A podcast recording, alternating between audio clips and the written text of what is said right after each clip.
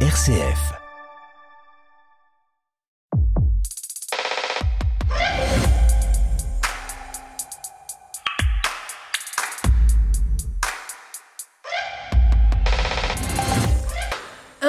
Bonjour à tous. Nous nous retrouvons donc pour un nouvel épisode d'Effervescence. Un épisode plus cinéphile que jamais, avec de très très grands noms au générique de ce magazine de l'étonnement culturel.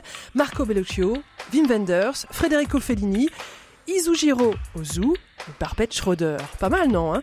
Une émission avec, comme chaque semaine, des passionnés et bien sûr de la bonne musique. Et ils sont trois autour de la table virtuelle d'effervescence. Delphine Fressinet, bonjour. Bonjour Stéphanie, bonjour à tous. Vous êtes à Bruxelles, au cinéma. Vous avez vu l'hommage du cinéaste Barbara Schroeder, grand maître du documentaire, à son ami, le peintre Ricardo Cavallo. Et puis à Bruxelles, hein, vous vous êtes rendu dans un lieu que l'on commence à bien connaître, la Fondation Follon, pour une rétrospective du photographe Jacques-Henri Lartigue. Et il est, paraît-il, le photographe du bonheur. Valérie Marniac, bonjour. Bonjour Stéphanie. Alors vous avez vu pour nous Perfect Day, le dernier film de Wim Wenders, qui a obtenu à Cannes le prix du jury œcuménique. Et puis à Paris, à la Fondation Jérôme Sédou, vous vous êtes enthousiasmé pour l'exposition consacrée à Federico Fellini. François Huguenin, bonjour. Bonjour Stéphanie, bonjour à tous. Vous aussi, vous êtes très cinéphile. Vous nous encouragerez à découvrir le cinémaste du japonais Ozu grâce à la rétrospective que lui consacre Arte. Et puis comme à chaque fois, euh, vous nous avez dégoté une pépite musicale, le nouvel album d'un artiste qui n'est pas un inconnu, le New-Yorkais Sofiane Stevens. Voilà, trois chroniqueurs prêts à partager avec vous leurs plus beaux trésors. Et puis si vous êtes sage, hein, on parlera peut-être de la Bretagne et de l'une de ses stars en fin d'émission. Pour le moment, il est l'heure et on peut ouvrir Effervescence à Paris, à Bruxelles et partout en France. Effervescence, le magazine de l'étonnement culturel. C'était mardi, comme une petite mise en bouche avant la COP28 qui se tient depuis jeudi. L'exposition universelle de 2030 a donc été attribuée mardi à cette bonne ville de Riyad. Oui, oui, Riyad en Arabie saoudite. Mais avant de s'enthousiasmer pour le choix de la capitale d'un État qui découpe les journalistes à la scie, on se souvient de la mort terrifiante du journaliste saoudien Jamal Khashoggi, c'était en 2018, hein, une éternité. Arrêtons-nous un instant, très court, je vous rassure, sur le concept d'exposition universelle. Combien de temps encore allons-nous continuer la mascarade de ces événements pseudo-planétaires? Quel est le coût social, climatique de ces manifestations? Qui profite vraiment de ces grandes expositions? Pour que quelques happy few, avides de grands voyages, de sensations fortes, puissent dire j'y étais et rapportent le selfie qui va bien, pour que chaque pays puisse montrer combien il est à la fois le plus créatif et à la fois le plus dans le sens du vent, on fait couler le kérosène et tourner les climatiseurs. Alors, Riyad met en avant euh, la première exposition carbo-négative. C'est la, presse hein, qui rapporte ça. Carbo-négative, le concept pourrait faire rire s'il ne donnait pas envie de hurler. Rappelons-le, l'Arabie saoudite est l'un des plus gros producteurs de pétrole au monde et l'un des premiers émetteurs de gaz à effet de serre par habitant. Redisons-le, pour la culture comme pour le reste, l'avenir est à la proximité et à des événements à taille humaine. Et ce n'est pas penser en amiche que de le penser, juste s'inquiéter de nos émissions, du réchauffement climatique, de l'effondrement de la biodiversité, mais aussi de la déliquescence du lien social. Pourquoi vouloir partir si loin, éblouir si loin? C'est ici qu'il faudrait que la France se surpasse. À quoi cela sert-il de briller dans un pavillon lointain si ici tout devient atone et gris? Mais revenons à Riyad, comment peut-on glisser un tel bulletin de vote dans l'urne quand tous les warnings sociaux et démocratiques sont au rouge? Comment peut-on dénoncer le sort des femmes en Iran, en Afghanistan et accepter Riyad sans sourciller? Les ONG sont unanimes, ce n'est pas le bon choix, mais a priori comme à chaque fois, les ONG crient dans le désert et en plus, le désert avance.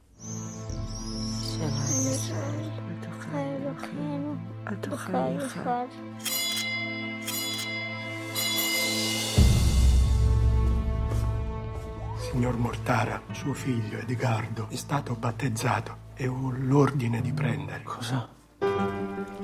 Un battesimo non si può annullare. Suo figlio non è più ebreo, suo figlio è cristiano. Lo porterete via. Sì.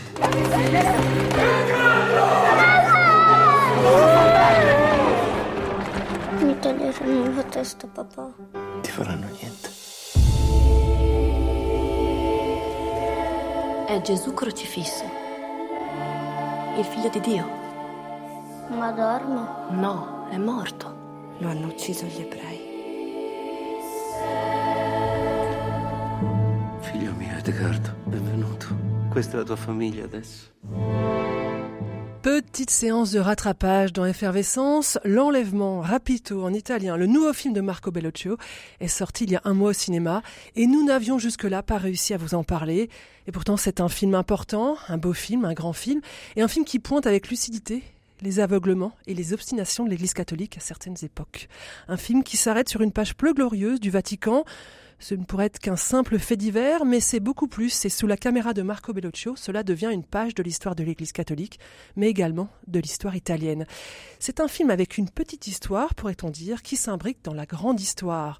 Delphine Fraissinet, nous sommes donc en 1858 à Bologne, une ville qui appartient aux États pontificaux à cette époque, et Marco Bellocchio nous raconte l'histoire d'un petit enfant juif de 6-7 ans, Edgardo Mortara.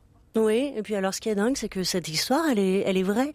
D'ailleurs, j'ai découvert qu'il était mort en 1940 en Belgique, figurez-vous, le petit Edgardo. Ce qui est magnifique dans ce dans ce film, au-delà de l'aspect formel, parce que il est, il est, très beau. Enfin, on a l'impression de se balader dans des, dans, dans des tableaux des, des, des, maîtres de la peinture italien. Ce qui est très très beau, c'est aussi euh, l'écho que ça peut euh, avoir aujourd'hui euh, sur la, la, place et l'altérité que l'on reconnaît à une religion qui n'est pas la nôtre. Il y a des scènes très très belles, notamment. Delphine, vous, Delphine, vous nous racontez l'histoire quand même. On a parlé de ce petit enfant, on n'a encore rien dit. Alors racontez-nous ah, l'histoire et après on développera.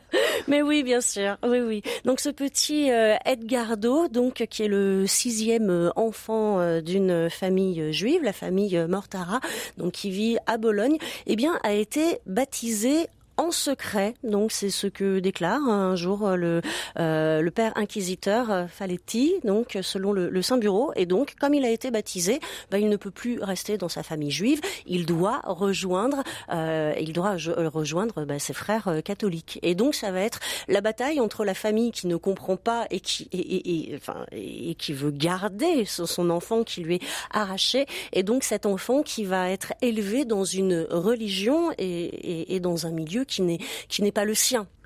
Alors, au cœur de ça, il y a cette scène de l'enlèvement, puisque les, les, les, les armées, de, de, enfin, les, soldats, la garde du Saint-Aussi, fils, en pleine nuit, va venir chercher le, petit Ricardo. C'est extrêmement violent comme scène, François oui.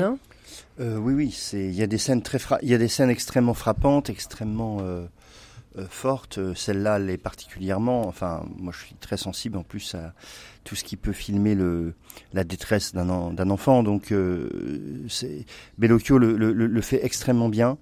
Euh, moi, j'ai été très marqué par sa manière aussi de, de filmer, notamment un certain nombre de plans en plongée, en contre-plongée, où vraiment la caméra nous montre que c'est vraiment une bataille euh, complètement, euh, complètement déséquilibrée. C'est-à-dire c'est une institution puissante contre euh, un pauvre père de famille à qui on a enlevé son gosse et qui de toute façon a perdu d'avance. On a du mal à imaginer aujourd'hui la puissance de l'Église catholique à cette époque en Italie. Oui, et c'est très très bien, je trouve, montré, très très bien filmé. Euh, évidemment, euh, l'architecture euh, sur laquelle s'appuie beaucoup, l'architecture romaine sur laquelle s'appuie beaucoup Bellocchio, et qu'il filme vraiment avec avec une force et avec euh, euh, une une une photo en plus qui peut qui peut être extrêmement impressionnante et, et très réussie. Euh, nous montre vraiment euh, le poids de l'Église catholique. Euh, et puis, il faut pas oublier, parce que peut-être que ça, on, ne le sait pas toujours. le pape de l'époque, qui est le chef de l'Église, et le chef du d'État des États pontificaux, qui sont bien plus larges, bien plus larges que Rome, et donc c'est un homme, c'est un homme d'État. Donc en réalité, il y a, y, a, y, a, y a une puissance politique, euh, en plus de la puissance religieuse, d'un chef d'État et d'un État. Et donc là, c'est extrêmement... Euh, euh, enfin, ça joue énormément dans cette histoire. Valérie de Marignac, en face de cet État très puissant que le Vatican, il y a cette famille juive de, Bologne, une famille honorable, bourgeoise, très nombreuse, hein, sept enfants, euh, mais ils sont totalement euh, d'une fragilité face à l'ogre vaticanesque. Oui, d'ailleurs c'est là où on est vraiment dans le cœur du cinéma de Bellocchio. Euh, c'est ce qu'il fait dans tous ses films, c'est effectivement mêler le l'intime et le collectif. Et en fait, cette histoire de, de, de qui pourrait être un fait divers d'enlèvement d'un enfant euh, est, est devenue une vraie affaire, euh, une vraie affaire d'État et qui a même euh, agité les autres les, les pays euh, étrangers comme la France et même les États-Unis, je crois, qui se sont mêlés à, à, à ça. Et, et, ce que filme Bellocchio, c'est justement le, le ce, ce, ce, pays qui est en train de basculer, cette famille dont la, la vie bascule avec qui va essayer euh, effectivement de récupérer son enfant pendant longtemps, euh, jusqu'en euh, jusqu'à ce que Edgardo devienne adulte et et euh, alors on peut dire quand même que effectivement euh, Edgardo a choisi ensuite de, de, devenir prêtre.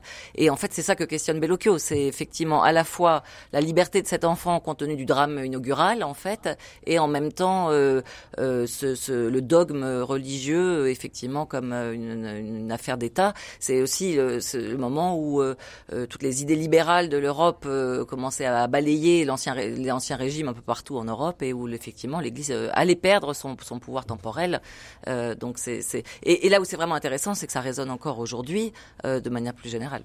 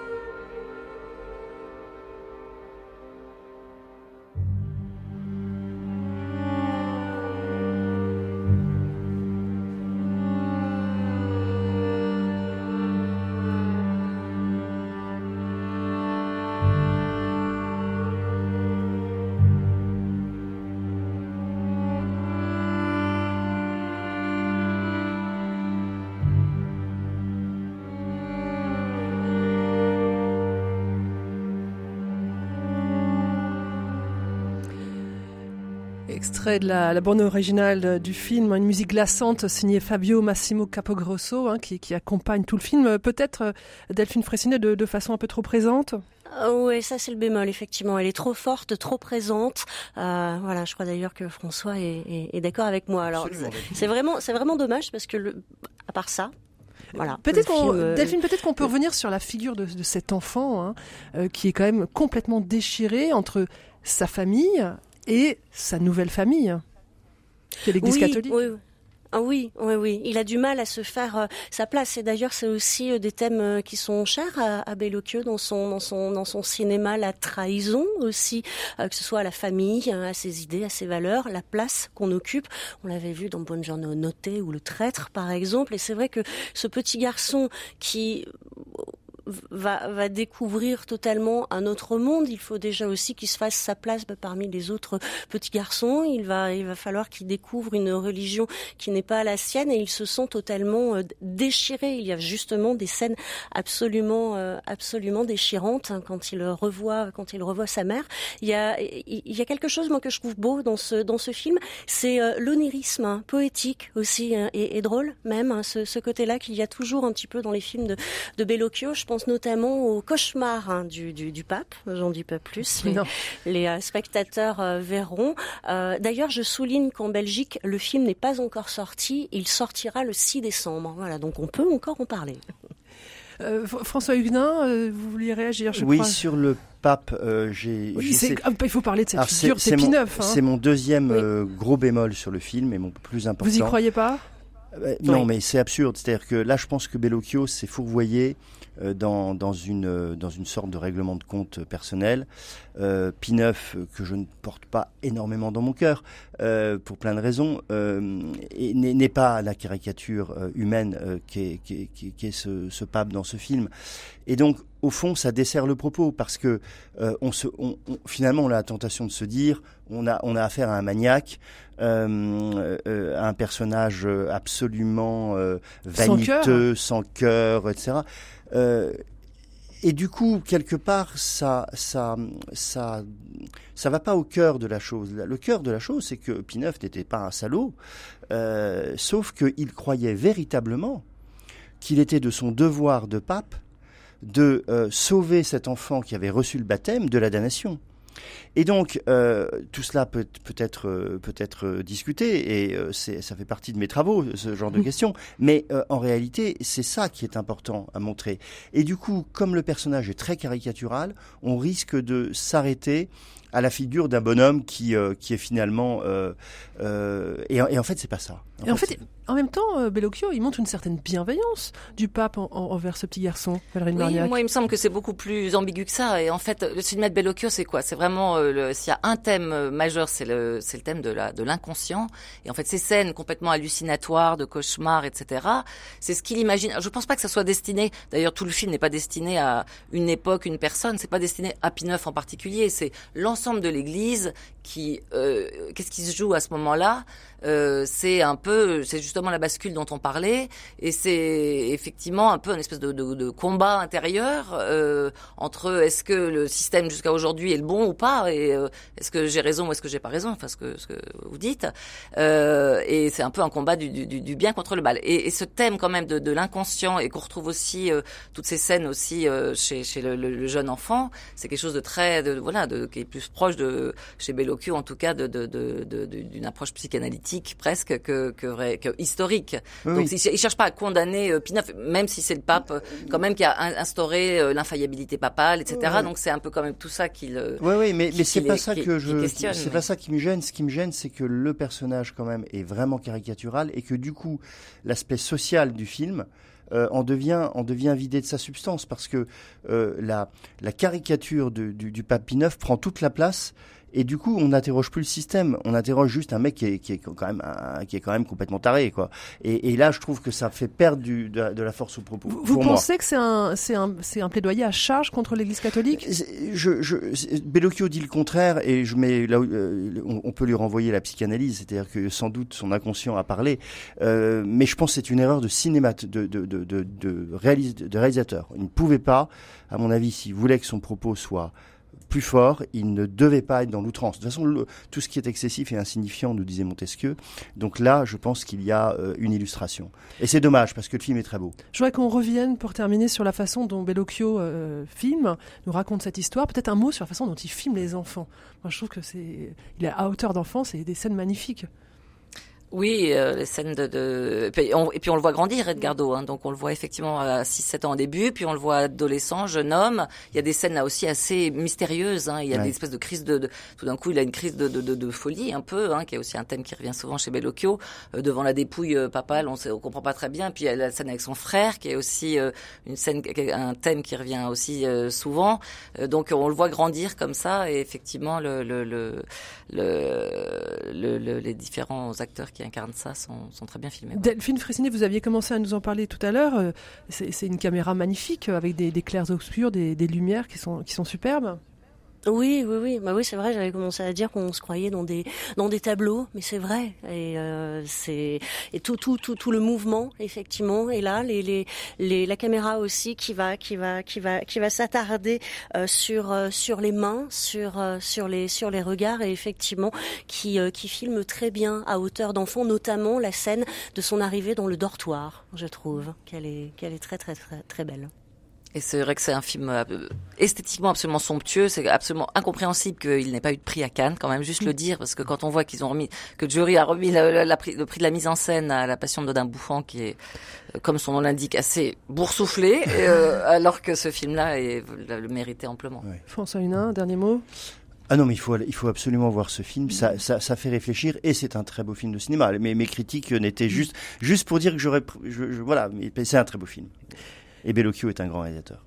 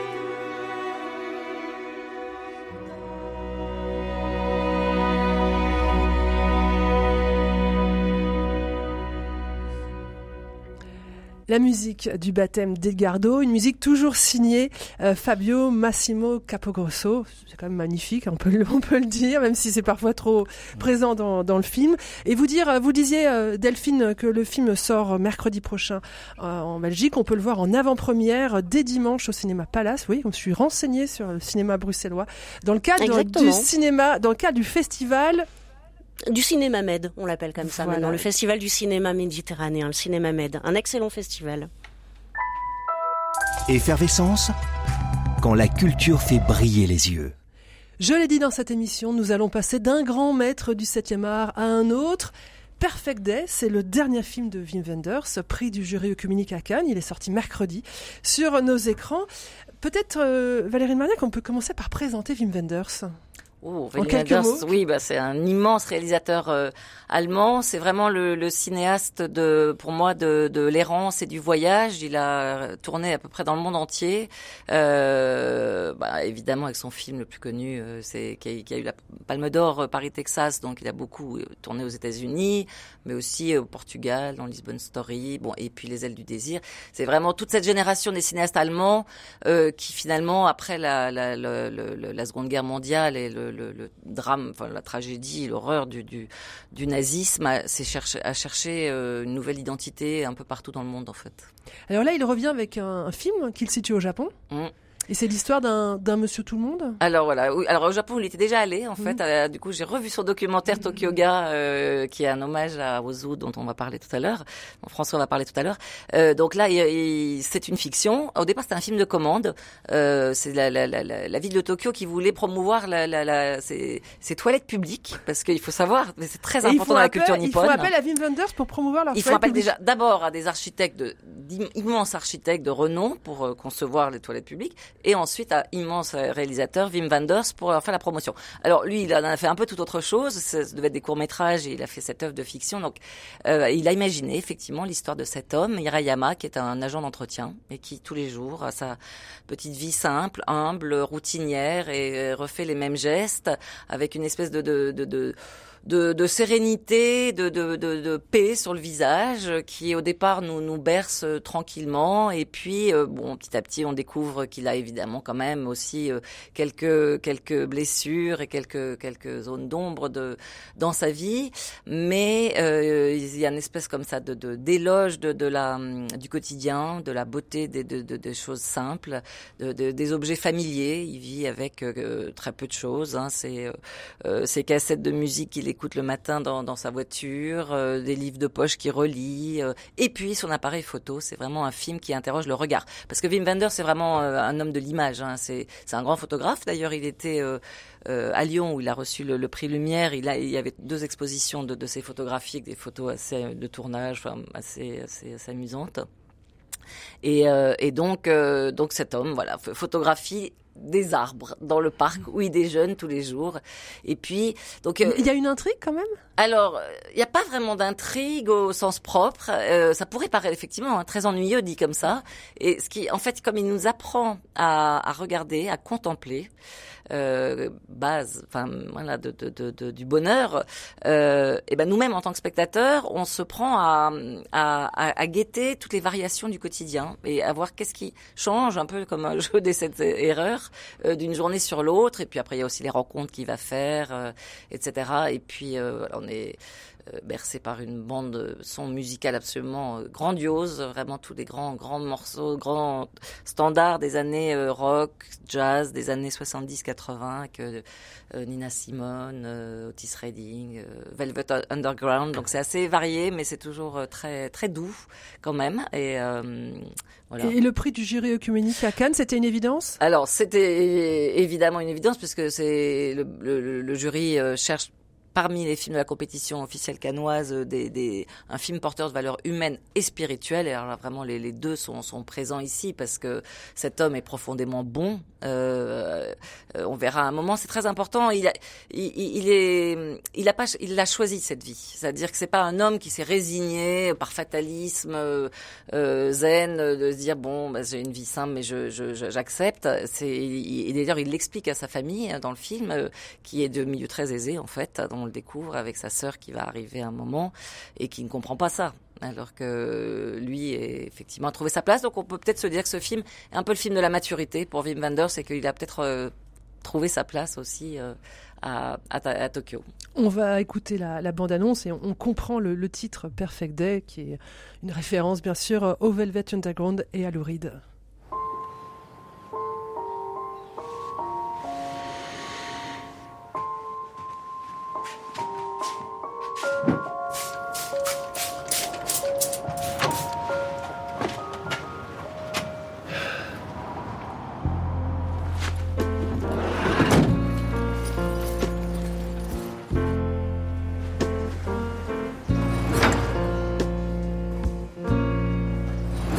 just a perfect day.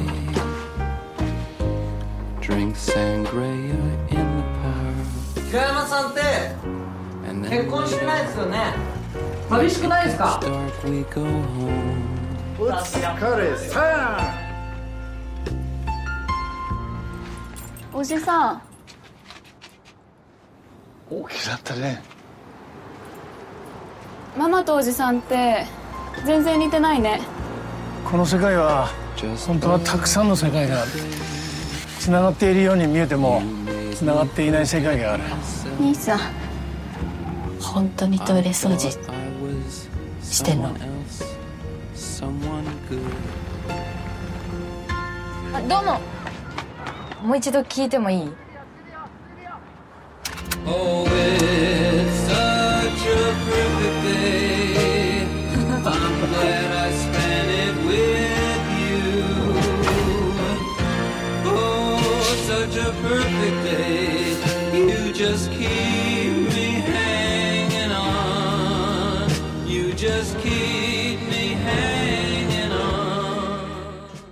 n'a pas donné le nom de l'acteur. Oui, magnifique acteur qui a eu le prix d'interprétation masculine, c'est Koji Yakusho. Voilà, et le film c'est Perfect Day de Wim Wenders. Et au cinéma, sachez qu'il y a encore quelques salles qui diffusent le très très beau documentaire de Wim Wenders consacré à son ami, le peintre allemand Anselm Kiefer. Et en racontant l'histoire et l'œuvre de cet artiste allemand hors norme, notre réalisateur se raconte aussi un peu. Alors allez le voir si vous pouvez et si vous avez la possibilité, choisissez la 3D. Le film est fait pour la 3D. Voilà, l'amitié entre cinéma et peinture, c'est une histoire ancienne. Hein. On la découvre aussi dans un autre documentaire sorti récemment au cinéma. C'est celui du réalisateur Barbet Schroeder qui filme son ami, le peintre franco-argentin Ricardo Cavallo.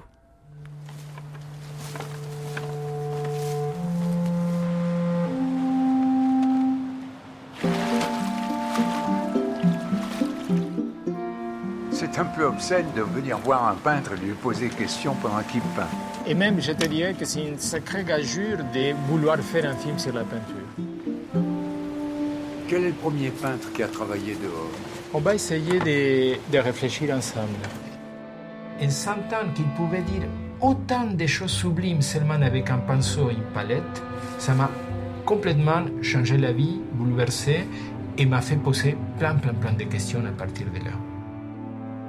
C'est comme si j'essayais de faire en parallèle d'un côté suivre des maîtres et un autre dessiner et peindre comme si personne n'avait dessiné et peint. Delphine Fressinet, c'est vous qui avez vu euh, Ricardo et euh, vous avez eu un coup de foudre? Oui, j'ai eu un coup de foudre et en plus j'ai eu la chance de le voir à Bruxelles parce qu'en fait il n'est pas sorti en Belgique. J'ai eu la chance de le voir lors du Brussels Art Film Festival, c'était le 19 novembre dernier, mais il est en France, il est sorti en France, donc vraiment allez-y voir ce documentaire parce qu'il est vraiment euh, très touchant. On l'a entendu euh, dans le dans le dans la bande annonce, hein. on sent la complicité euh, entre Barbette Schroeder et Ricardo Cavallo. Ça fait 40 ans qu'ils sont qu'ils sont amis et, et Ricardo Cavallo ben, on découvre quand même un, homme, euh, ben, un peintre exceptionnel de, talent et surtout ce qui, impressionne, je trouve, sa simplicité, son, humilité. Et euh, moi, ce que j'aime dans ce documentaire, c'est que euh, Barbette Schroeder et son équipe, ben, à un moment, sont aussi dans le champ de, la caméra. On les voit discuter, ils, commentent des choses. Ricardo explique, il s'interroge, il se raconte, et c'est et c'est très beau. On a l'impression en fait d'être avec eux dans ce documentaire d'être un peu en, famille. Donc un, documentaire qui nous emmène donc en, Bretagne, hein, puisque euh, Ricardo Cavallo euh, vit, euh, vit là-bas dans le dans le Finistère. il, ce qui, il revient à un moment aussi dans sa chambre de bonne à Paris, ce qui est très très beau, c'est effectivement de le voir peindre. Je, suis un peu bavarde, mais je suis emballée. mais euh, mais voilà. Mais ce qui est très très très chouette, c'est qu'en fait, quand on voit ce documentaire, c'est qu'on a envie, euh, illico, d'aller en Bretagne et de le voir euh, euh, peindre, et surtout aussi qui nous emmène dans les musées parce que il faut l'écouter parler de Velasquez et de décrypter le portrait du pape Innocent X. C'est une leçon d'histoire de l'art et de technique de peinture, mais absolument euh magistrale. Juste pour préciser que Ricardo Cavallo a, a, ouvert euh, une école de dessin et de peinture gratuite, ouverte à tous dans son dans son village du, euh, du Finistère, hein, le petit village de Saint-Jean euh, du Doigt, et euh, où il transmet donc ses, ses, ses, valeurs, sa façon de, de travailler. Et euh, il faut souligner qu'il y a un album jeunesse qui est sorti chez l'école des loisirs L'enfant, le peintre et la mère, euh, donc de François Place, et qui raconte cette histoire et qui est un très très bel album. Voilà, moi je vous recommande les deux, à la fois l'album et le documentaire. Super, merci beaucoup Delphine. Donc le, le film hein, s'appelle Ricardo et la peinture et il est donc signé par Pet Schroeder. Effervescence, Stéphanie Gallet. Alors, on vous avait promis des monstres du cinéma. Là, je pense que c'est The Monstre. Je dis ça et en même temps, j'y connais rien. je dois avouer mon ignorance totale. Euh, c'est le cinéaste japonais Yasujiro Ozu. Alors, je vais pas faire semblant. Hein, vous m'avez dit ces dates. On célèbre les 120 ans de sa naissance et les 60 ans de sa mort. Et c'est l'occasion d'une rétrospective sur la chaîne Arte. Donc, je vais me précipiter sur cette rétrospective. Mais d'abord, vous allez nous un peu nous replacer Ozu dans l'histoire du cinéma. Bien sûr. Alors, euh, on fête les 60 60 ans euh, de sa mort et les 120 ans de sa naissance, le, le même jour, le 12 décembre, puisqu'il est mort le jour de ses 60, 60 ans, euh, au zoo, quelques, quelques temps après la mort de sa mère. Et voilà, avec, euh, il a vécu chez sa maman euh, jusqu'au bout. Euh, et, et c'est très intéressant parce qu'il parle beaucoup du mariage dans son, dans son cinéma et il n'a pas été marié. Donc euh, voilà. Alors Ozu, euh, d'abord. Euh, Il faut dire... que je vous dise, chers amis auditeurs, les yeux de François brillent rien que d'évoquer le nom d'Ozu. Ah oui, oui, non, moi c'est c'est c'est c'est un cinéaste que j'aime énormément. Ozu, que, que, que dire Peut-être dire juste Arte donc fait une rétrospective de dix films qui sont donc visibles en replay euh, et, et c'est formidable. C'est le moment de plonger dans Ozu. Ce sont des films, dix films qui sont choisis dans la fin de la carrière d'Ozu, c'est-à-dire entre 1949 avec un film qui s'appelle Printemps tardif et le dernier film d'Ozu 1962, Le goût du saké. Ozu a, une production cinématographique immense. Il a d'abord, dans les années 1927-1936, euh, tourné 34 films muets. Donc voilà, euh, le, garçon était travailleur. Euh, il a eu, il a, il a, il a, il s'est mis au parlant un peu tard, euh, comme il se mettra à la couleur un peu tard. Ozu n'aime pas trop les nouveautés euh, et, et, et, la guerre évidemment est venue perturber son cinéma, hein, comme beaucoup de Japonais, on, ils ont vécu la, la, guerre et ça a beaucoup perturbé son cinéma. Et après la guerre, il a, bah, voilà, il a fait ce, ces films et à partir de donc de 1948-49 on a l'âge d'or du cinéma d'Ozu. Euh, alors c'est un. Qu'est-ce qu'il raconte dans ces films? Eh bien, il raconte le quotidien. Il raconte le quotidien, notamment autour des autour d'histoires de famille, euh, de mariage. Euh, un thème absolument euh, essentiel chez lui, c'est la pression sociale sur euh, les jeunes filles pour qu'elles se marient. Euh, mais également euh, des thèmes, un thème qu'on a dans un très très beau film, un des plus beaux qui s'appelle Voyage à Tokyo, euh, où on a des grands-parents qui viennent voir leurs enfants et en fait leurs enfants et leurs petits-enfants ont beaucoup de choses, trop de choses à faire dans la vie pour être présent à ses grands-parents. Donc aussi cette manière dont le, la vieillesse au Japon est très compliquée à vivre, on devient quelque part euh, un, inutile dans la société. Et, tout ça se transmet par la caméra d'Ozu je vais le dire rapidement d'une façon incroyable. Ozu, d'abord, euh, c'est une caméra fixe. Il n'y a quasiment pas de mouvement de caméra, et plus ça va, plus il épure son cinéma. Euh, et donc ces, plans fixes sont des plans qui donnent, euh, qui sont filmés à hauteur de tatami.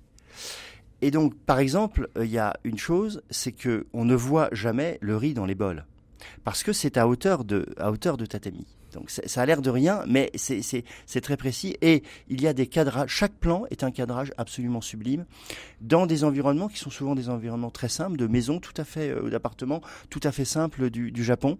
Mais il y a, une géométrie euh, du plan qui est absolument fantastique. Et dans ce cadre, qui est plus qu'un cadre, qui est absolument vivant, il y a des personnages qui rentrent et qui sortent du champ.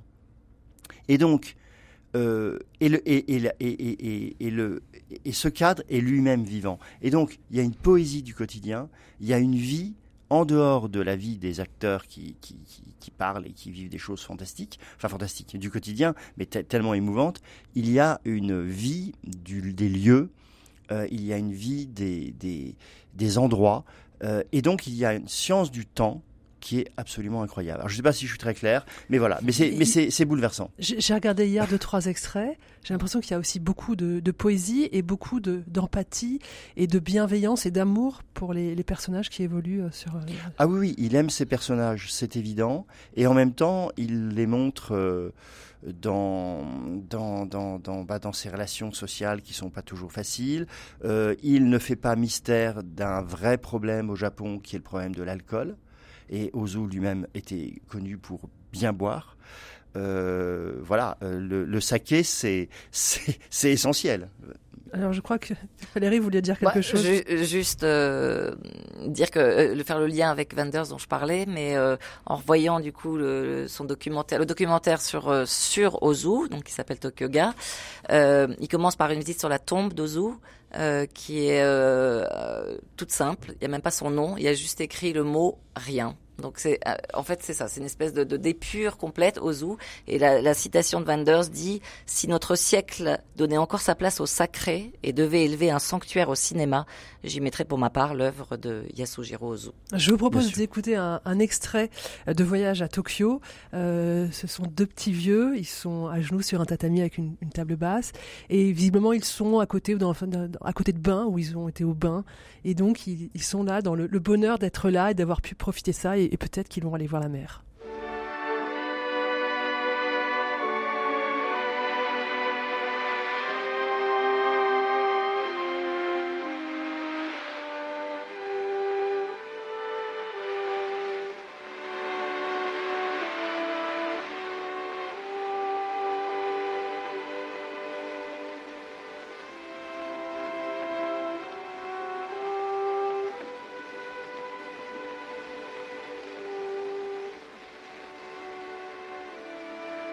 思いがけの温泉へも入らしてもろうて。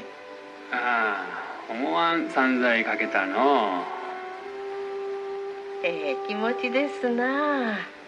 うん。明日一つ早起きてこの辺をずっと歩いてみるか。そうですな。何でもこの先の方にええ景色のところがあるそうですよ。女中さんそう言うとりました。そうか。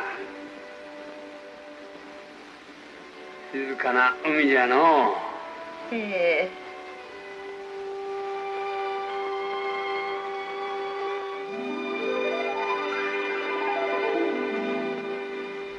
Voilà, je pense que vous allez faire comme François, vous allez revoir ou revoir toutes les dix films proposés euh, par Arte pour cette rétrospective hommage à Ozu. On commence par lequel? Alors, il y a deux possibilités. Soit vous le faites dans l'ordre chronologique, c'est ce que j'ai fait. Je trouve c'est admirable de suivre le travail d'un artiste. Ou bien, bah, je peux quand même vous dire que Voyage à Tokyo et Crépuscule à Tokyo, film magnifique sur l'avortement, euh, sont en noir et blanc, à mon avis, les, pour, pour, moi les plus beaux.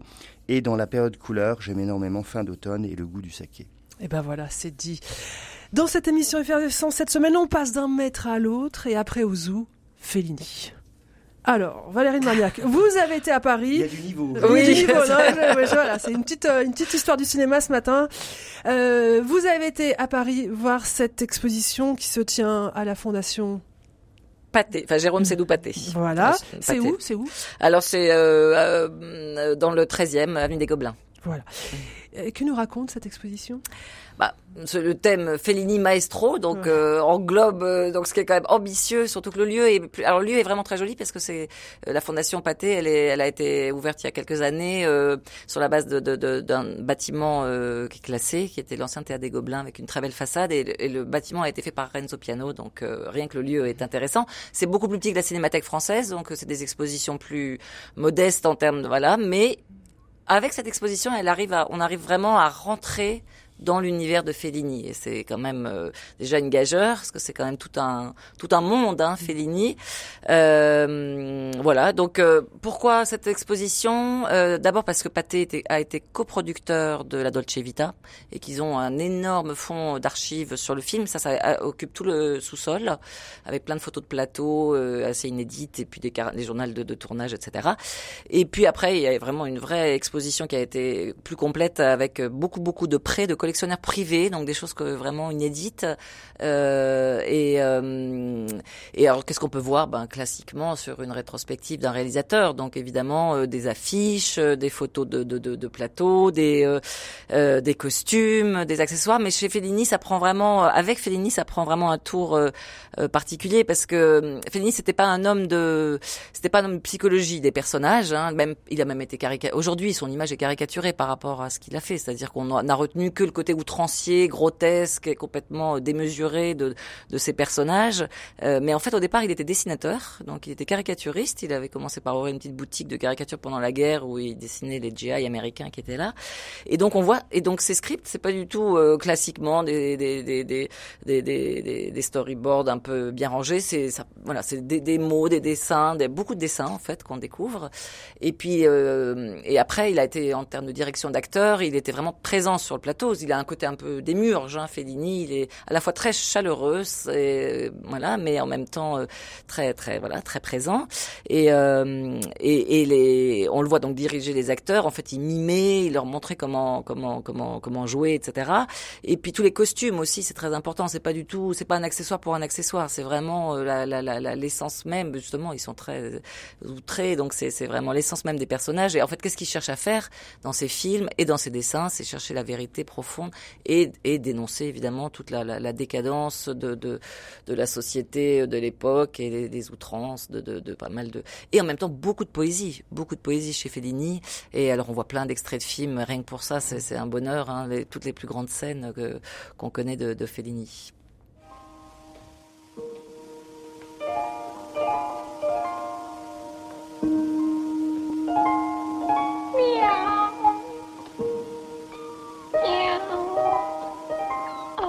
Hello.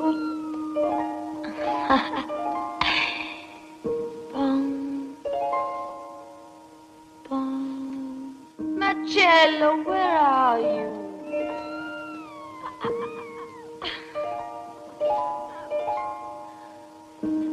Where did he go for that meal? My goodness.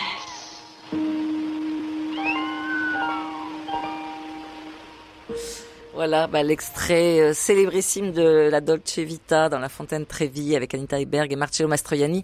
Alors, c'est euh, ça, on le voit au sous-sol et ils ont mis côte à côte euh, cet extrait-là et l'extrait dans un de ses derniers films, Intervista, où on voit Marcello Mastroianni et Anita Ekberg 25 ans plus tard, en magicien et en voilà qui qui, qui regardent dans une mise en abîme leur propre leur propre scène et ça c'est absolument bouleversant. C'est vraiment un des, des éléments du, du, cinéma de Fellini.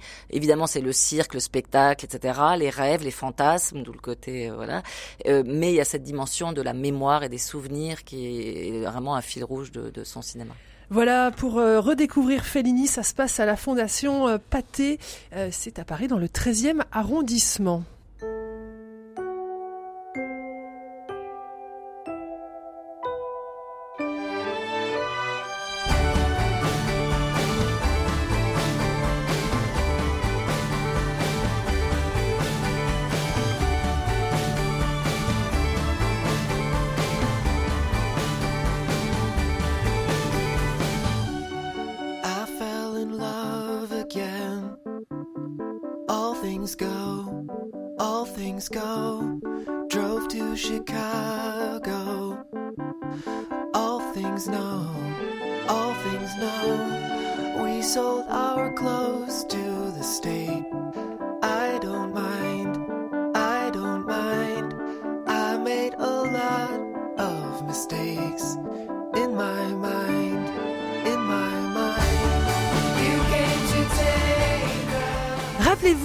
Il y a quelques semaines dans cette émission Effervescence, nous vous parlions d'une série diffusée actuellement sur euh, Disney+, The Beer, l'histoire d'un restaurant, et puis il y avait cette bande-son qui tournait dans ce générique, une bande-son signée euh, Sofiane Stevens, et Sofiane Stevens, eh bien, vous nous en parlez aujourd'hui, François Huguenin, puisqu'il revient avec un, un, nouvel album. C'est un artiste un peu particulier.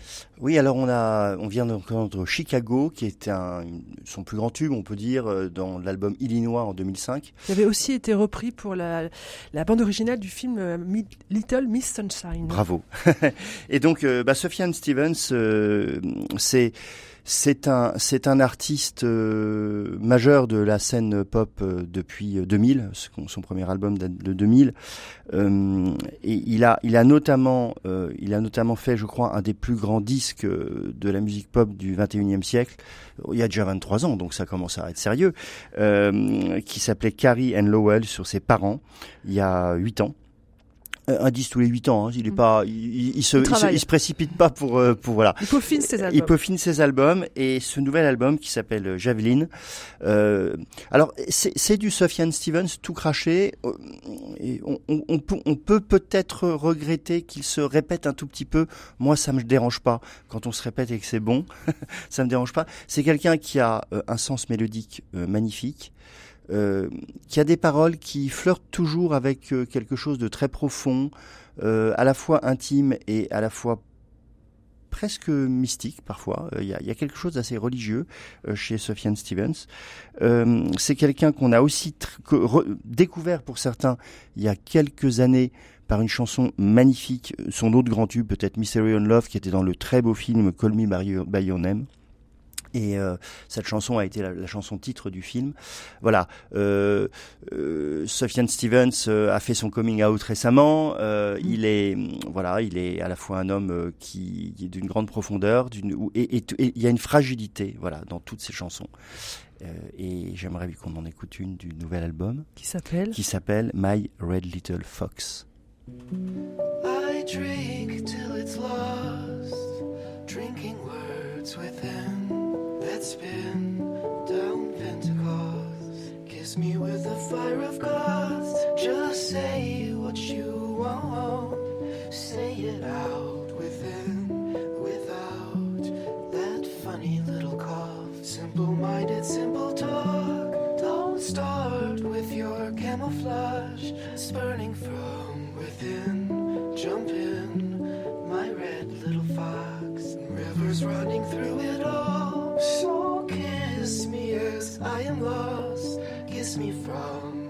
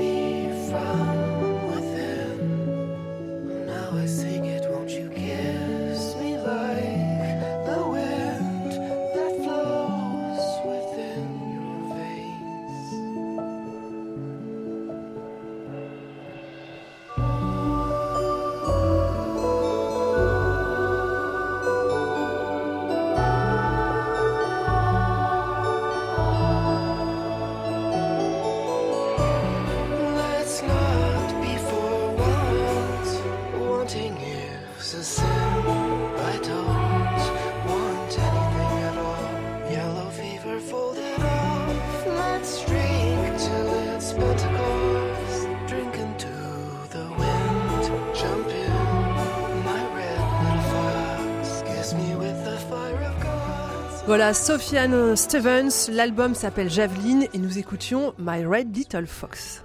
Effervescence, une émission présentée par Stéphanie Gallet. Je trouve qu'on est bien dans cette émission, mais tout doucement, on s'achemine vers la fin.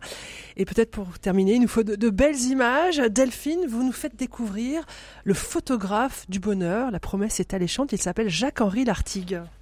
Ouais, Jacques-Henri Lartigue, moment suspendu. Donc euh, c'est euh, l'exposition qui est en ce moment à la Fondation Follon, à la Hulpe.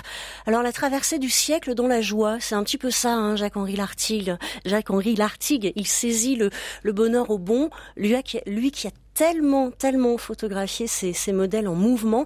Il est d'ailleurs surnommé le photographe du, du saut. Alors c'est vrai que Lartigue, c'est le photographe de, de l'instant comme un douaneau, un Willy Ronis dont il partageait euh, l'espièglerie. Il n'y a qu'à voir euh, ces photos pleines de malice hein, sur euh, ces élégantes hein, qui se pavanaient au, au bois de, de, Boulogne. Et alors quand une photo est considérée comme ratée une, lors d'une course automobile, eh bien en fait cette photo va devenir l'icône de la représentation de la vitesse. Alors ce qui, est, marquant, c'est qu'effectivement, Jacques-Henri Lartigue est né à la fin du 19e siècle, donc il a vécu plusieurs guerres, mais lui, il a vraiment toujours privilégié le bonheur, la joie, la légèreté, le plaisir, euh, et euh, il a seulement six ans, ça c'est à noter, hein, quand il prend ses premières, photos. Alors, euh, comme il est mort à l'âge de 92 ans en 86, vous imaginez qu'il en a pris pas mal. Eh bien, en fait, il en a pris plus de 100 000, dont 40 000 diapos, donc des photos couleurs. Moi, je me souvenais pas d'une d'une telle profusion. Alors, il n'y a pas 100 000 photos exposées à la Fondation Follon, il y a 120 photos, mais c'est vrai que ça donne un, un, aperçu de ce qui de ce qui animait euh, l'article. Alors, moi, ce qui me marque chez lui, c'est de, de, voir que sa vie et ses prises de vue sont intimement liées. Il y a ses proches, hein, bien sûr, dont son frère euh, Mais il y a aussi ses épouses et ses compagnes, parce que l'amour l'a toujours inspiré. Alors, il y a Madeleine Messager, sa première euh, épouse. Il y a ensuite René Perle, hein, c'est euh, le mannequin avec qui il fera évoluer sa, technique. Et puis il y a Marcel euh, qui va l'introduire dans les milieux du cinéma et Florette, sa dernière épouse avec qui il va passer euh, les 40 dernières années de sa vie. Alors on parlait de cinéma et on parlait de Fellini. Eh bien je pense qu'il y a une photo dans l'expo dont nous parlait Valérie qui n'y est pas à Paris, au Gobelin, et qui se trouve à la Fondation Follon. C'est cette photo de, de Fellini sur le tournage de Cinecittà en 79. Eh bien, on voit le, le maestro de dos. Il lève la main et franchement, cette main dressée qui impose à la fois l'autorité qui semble dire donc moteur et en même temps ce côté suivez-moi, elle est très très très forte. Voilà. Alors la beauté, la légèreté, euh, je pense qu'on en a un petit peu tous besoin en ce moment. Donc c'est une expo qui fait du bien.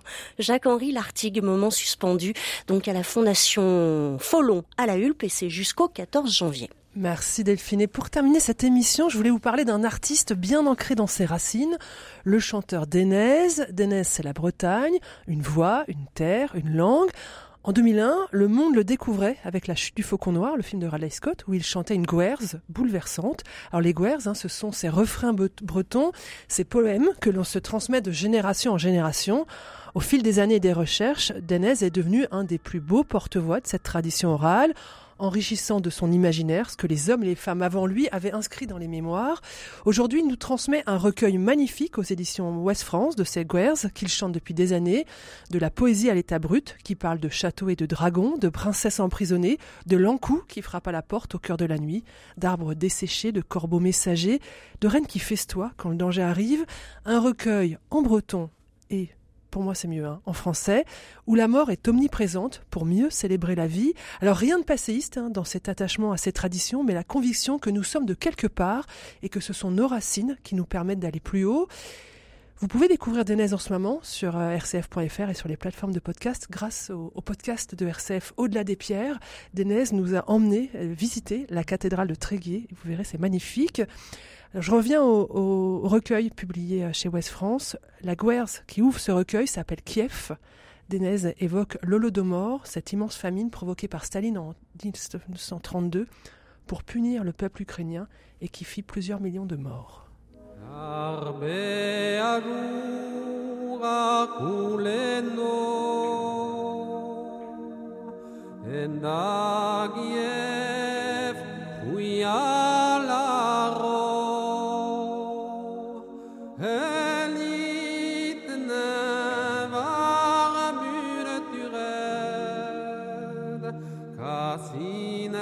Or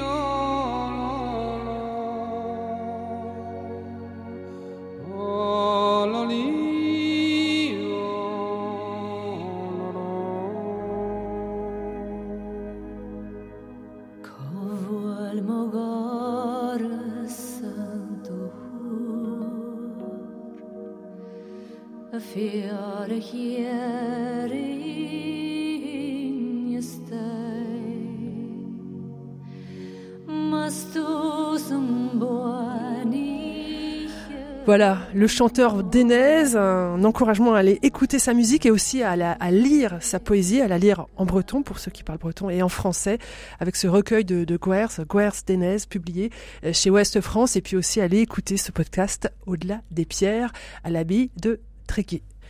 Et eh ben c'est la fin de cette émission. On s'arrête ici. Je pense qu'on a fait un joli voyage. Merci à ceux qui m'ont accompagné Delphine Fressinet, Valérie Marniac et François Huguenin. Et puis bien sûr à la réalisation Pierre-Henri Paget. Je ne vous laisse pas partir sans vous glisser dans l'oreille une citation, une citation que j'ai trouvée en cherchant, qui est signée du euh, cinéaste Ozu. Voilà. Le champ de la caméra n'est qu'une petite fenêtre sur le monde. L'amour n'est qu'une petite fenêtre sur la vie. Il faut réfléchir deux fois avant d'appuyer sur le déclencheur.